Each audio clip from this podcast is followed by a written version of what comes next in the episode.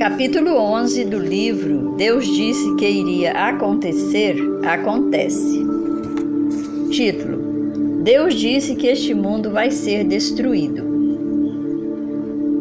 Logo em seguida à tribulação daqueles dias, o sol escurecerá e a lua não dará sua claridade. As estrelas cairão do firmamento e os poderes dos céus serão abalados. Mateus capítulo 24, verso 29. Estamos chegando ao último capítulo deste livro. Até aqui, todos os fatos do passado que Deus disse que iria acontecer, nenhum falhou. Eventos que pareciam impossíveis de acontecer aos olhos humanos, coisas inacreditáveis, mas assim como Deus havia anunciado antecipadamente, assim aconteceram. Agora, meu amigo leitor, Deus, o Criador, que tem total conhecimento do futuro, que nunca errou em suas provisões, tem mais uma informação importantíssima em relação ao futuro do nosso planeta e dos seres que nele habitam. Ele diz que irá acontecer nesse planeta a maior tragédia que este mundo já viu. Bilhões e bilhões de vidas serão destruídas.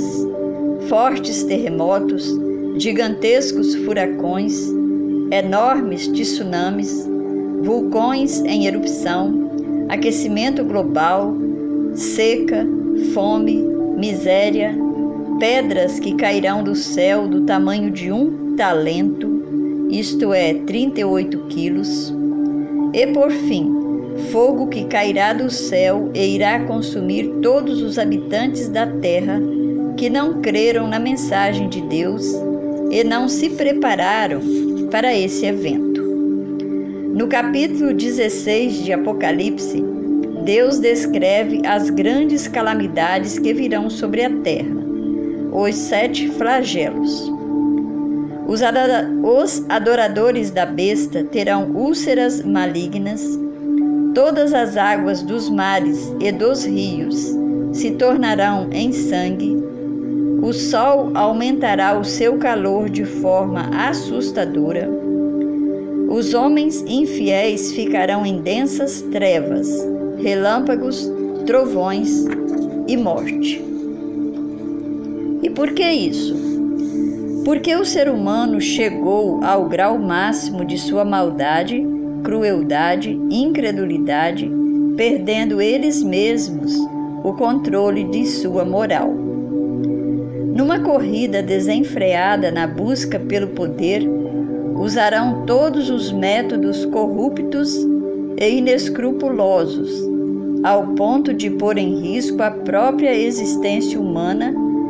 Nesse momento, Deus terá que intervir. Se não for assim, o próprio homem destruiria o planeta e não escaparia ninguém. Mas Deus, que é o justo juiz, não permitirá desta vez que os culpados fiquem inocentes e que os inocentes paguem pelos culpados.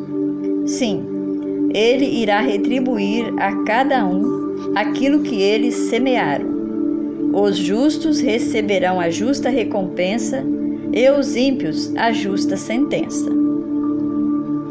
Antes dessa grande catástrofe mundial acontecer, Deus disse que alguns sinais iriam acontecer, como guerras, rumores de guerras, epidemias, fome, terremotos, falsos profetas, nação contra nação, perseguições aos cristãos, escândalo no meio cristão, o amor se esfriará de quase todos, o sol não dará o seu brilho, as estrelas cairão, a lua ficará como sangue. Estes sinais se encontram nos evangelhos de Mateus, dos capítulos 24 a 26, Marcos no capítulo 13, Lucas no capítulo 21. E no livro de 2 Timóteo, capítulo 3, verso de 1 a 9, o apóstolo Paulo descreve como estaria a sociedade nesses últimos dias. Mas é no livro de Apocalipse que encontramos os mais ricos detalhes sobre o final dos tempos. Ele fala que a humanidade estará dividida em dois grupos: os que têm o selo de Deus, que serão perseguidos, mas por fim serão salvos por Deus, e os que têm o selo da besta, os perseguidores, por fim serão destruídos por Deus. Na verdade, toda a Bíblia está recheada de textos dando informações de como será o fim do mundo e como se preparar para este momento. Mas você poderá me perguntar, Pastor, que mensagem terrível é esta?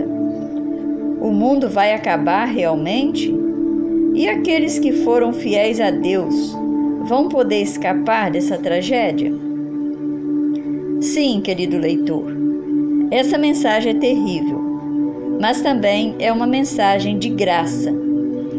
Sabemos que Deus disse que o mundo vai acabar, mas assim como no passado, Deus sempre teve uma válvula de escape para o seu povo, aqueles que acreditam nele e se preparam para os eventos anunciados por ele. Assim também nos últimos dias, Deus terá um lugar seguro para o seu povo enquanto esta terra está sendo destruída e depois renovada. Vamos lembrar um pouco. Quando houve o dilúvio, Deus tinha a arca para salvar a família fiel de Noé. Em Sodoma e Gomorra, dois anjos enviados para salvar os fiéis. No Egito, a casa com sangue nos umbrais impedia a morte dos primogênitos. E assim, em todos os casos de grandes catástrofes pronunciadas por Deus, havia sempre um lugar seguro para o seu povo.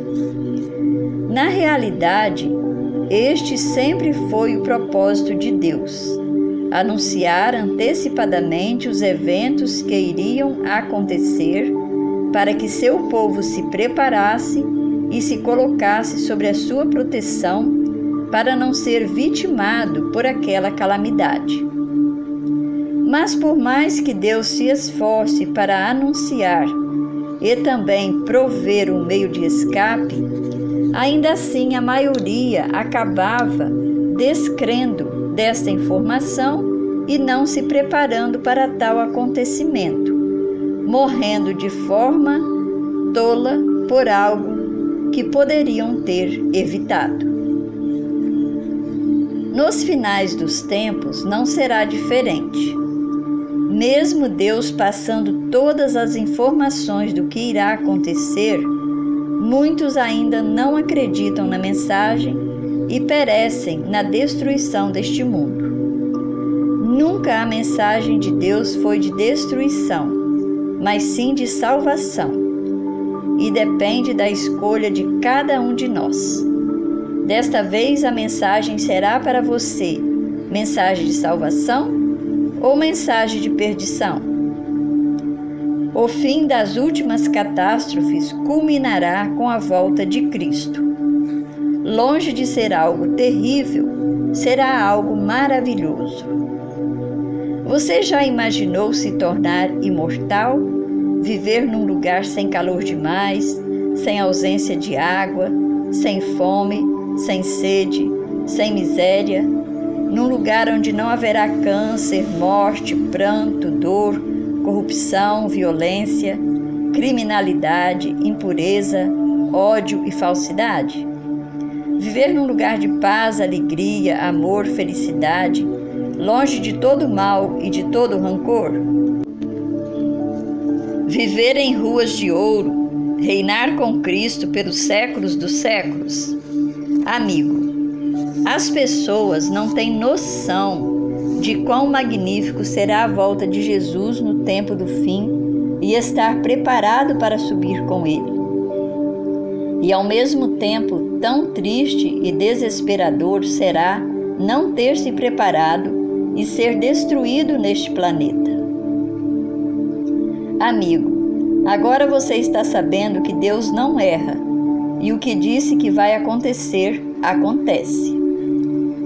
Agora que você sabe que este mundo está destruído, agora que você sabe que este mundo será destruído, e os homens que não acreditarem em Deus serão destruídos também, agora que descobriu que Jesus vai voltar e os que rejeitaram a sua mensagem de salvação terão a maior decepção e suas vidas, de suas vidas, perdendo a oportunidade de viver no céu.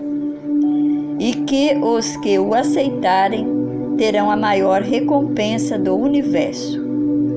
O que você fará com essa informação? Continuará na prática do mal ou vai correr para os braços de Cristo?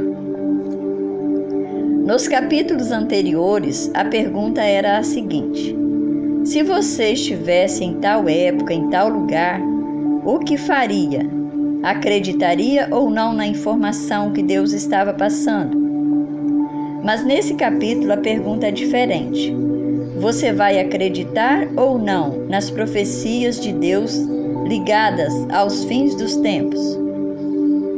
Biblicamente, você e eu estamos vivendo na última hora deste mundo. Nas histórias anteriores, nós somos apenas leitores, mas nessa história final, nós somos os atores principais, fazemos parte do enredo.